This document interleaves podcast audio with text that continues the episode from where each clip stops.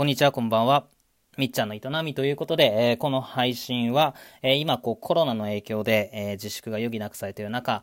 え勝手ながらにね、話し相手になれればなという思いにて、え配信しております。えまたね、そもそもは、まあ、自分今フリーランスのデザイナーとして働いているんですけども、まあ、同じように働く人に向けてね、あのもうこういうコロナの状況になる前からセルフロックダウンしてるような生活だったんで、えー、人とあまりやっぱ喋ることっていうのは少ないんですよね。同僚とかもいないですし。なので、まあそういったように同じようにこうね、働いてる方に向けて、えー、ちょっとした話し相手になれればと思って、えー、始めて、えー、今に至っております。え毎日たわいもない話をしておりますが、え本日もね、お付き合いいただけると嬉しいです。よろしくお願いします。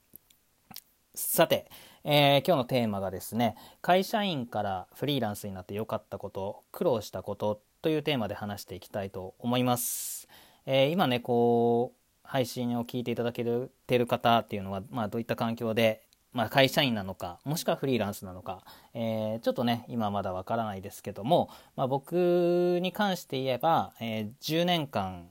え会社員をやっていて、まあ、そこでもまあデザイナー音楽協会だったんですけどもそこでデザイナーをやっていてあとはウェブのクリエイターをやっていて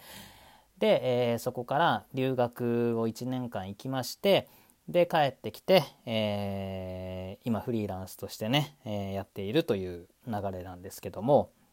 うん。えー、なのでねまあその両方のこうなんていうかなまだフリーランスは1年生ですけども、まあ、会社員生活と、えー、フリーランス生活っていうのが、まあ、両方見てきているなと思ってなんでそのちょっと比較というかうん体験談をねちょっと話していきたいなとは思っております。うん、なので、えーと、まずね良かったことに関してから話しましょうかね。良かったことに関してはもうほんとこれはね自分のペースで働けるっていうのはすごく良いです。うん。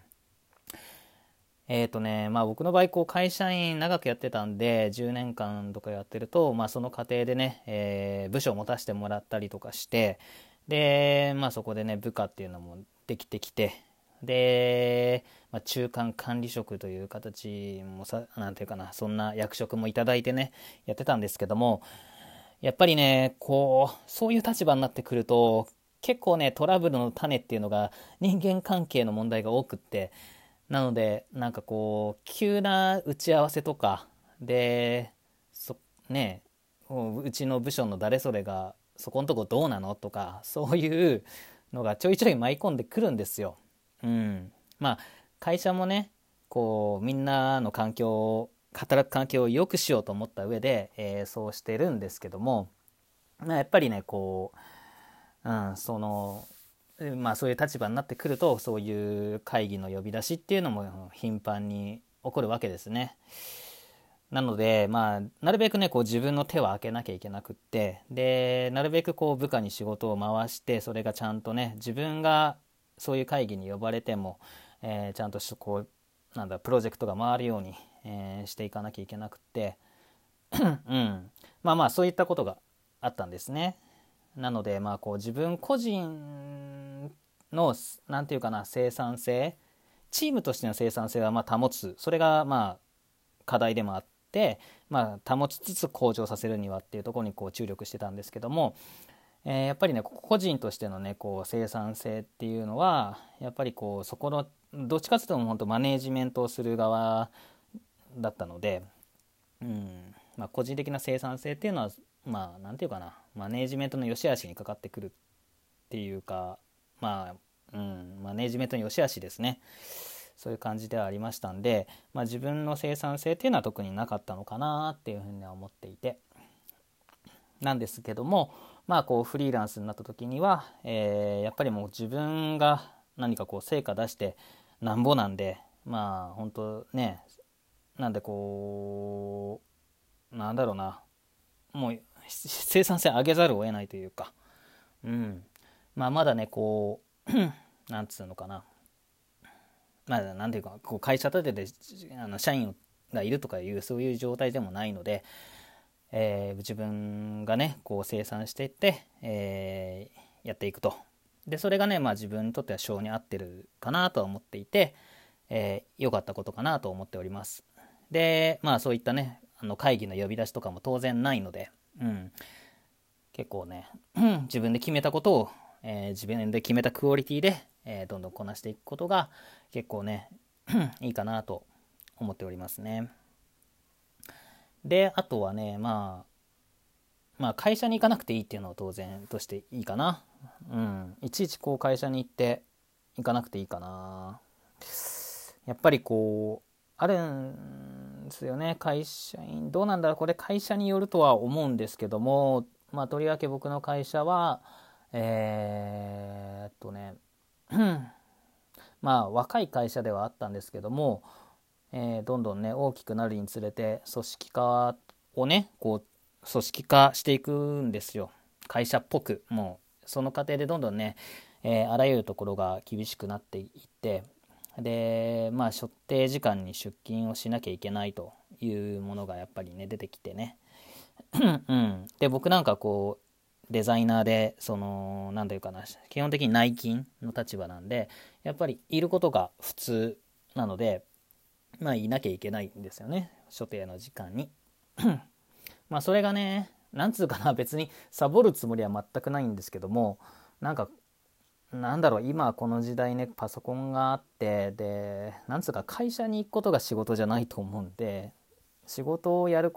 仕事をすることが目的なはずだから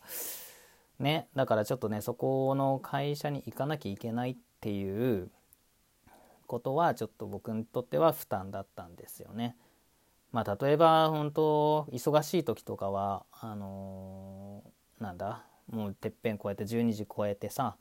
1時2時とか3時とか前日な,、ま、なってね働いてこともまあありますよ。それは。なんですけども、あの、翌日もね、えーと、所定時間に仕事に行かなきゃいけない。もしくはえっ、ー、となんだろうな。僕ウェブも扱ってるんでなんかこうウェブサイトの更新とかもうん基本的にはまどこでもできるようにはしているもののやっぱりこう会社に行かなきゃいけないっていうところで、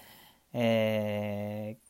ー、結構縛りが出てきちゃうとね、あのー、なかなか難しかったりもしますよね時間の調整が。なのでまあちゃんとこう仕事の目的にコミットできるかなっていうふうには思ってますね。うん、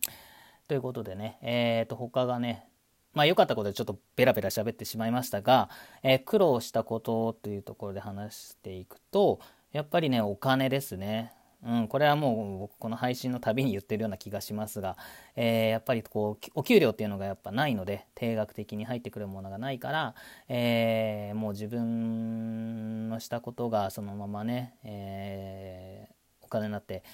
帰ってくる世界なんでね、え毎日気が利けないなでその分まあ土日休みとかなんかこうね今はねほんと余裕がないからそんなねえ悠長なこと言ってらんないなっていうねまあ自分はねなんかこう土日休みじゃなくてもよくって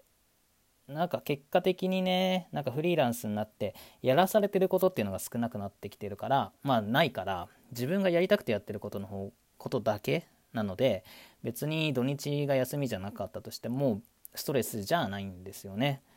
で11時間12時間働が働こうが別にそれもストレスじゃなくってやりたくてやってるから。うん。ねなんか結局また良かったことに転換しちゃってるけどもうんなことはありますね。で他はねえっ、ー、とね苦労したことはねあの人様からお金をいただくっていうことが結構最初難しくってその感覚が。なんでどうしてもね安請け合いしちゃってましたね。今でもその気はありますけど。うん。でも結果的にねそうなるとどうなるかって言ったら自分が苦しいからでそれでねあのデザイナーとしてクリエイターとして生きらんなくなってしまうのでうーん。からいろいろこう学んで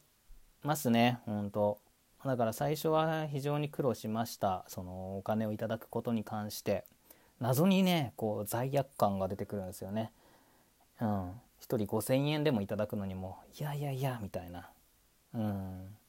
なんですけどまあその値決めがねほんと。うん。まあ、しかも小売りとかだったらね、こう仕入れ値があって、まあ、そこでこうね、自分の利益を考えて、で、売り値をつけて売る。うんことができる世界だとは思うんですけどもこうクリエイティブの世界だとね相場が合ってないような世界なのでね、まあ、その関係性とかね、えー、であとは自分のスキルとか、えー、どれだけのものを提供できるかどれだけの価値を、えー、相手に与えられるかによって同じものを作ったとしても値段っていうのも変わってくるのでねあとは業界にもよってですねうん。だからその辺の感覚は本当日々勉強だなとも思いつつそうですね。まあとにかくもね最初の頃っていうのはそこでお金をいただくっていうこと。その感覚がね本当に苦労だったな。うん。まあそんな感じでねえー、まあちょっと取り留めのない話となりましたが、えー、皆さんもねこう働く過程でね、えー、皆さんの環境でこうなんだ良かったことまたは苦労してることっていうものをお聞かせいただけたらなとも思っております。えー、ぜひね、ちょっとコメントできるようにしているので、えー、とこの詳細欄、レディオトークから聞いていただけている方は、この詳細欄に URL を貼っております。えー、匿名で投稿できます。ログインとか何も必要はございません。なので、えー、ちょっと何か思い当たることがありましたらね、ぜひお気軽にコメントいただければと思います。で、またね、えー、ノートから聞いていただけている方は、えー、このままあのコメント欄にコメントを書いていただいても結構ですしあの匿名のフォームより、えー、いただいても結構でございます。はい。ということでね、なかなかとお話しましたが、えー、今日はこの辺で、えー、今日も聞いていただきありがとうございました。良い一日を。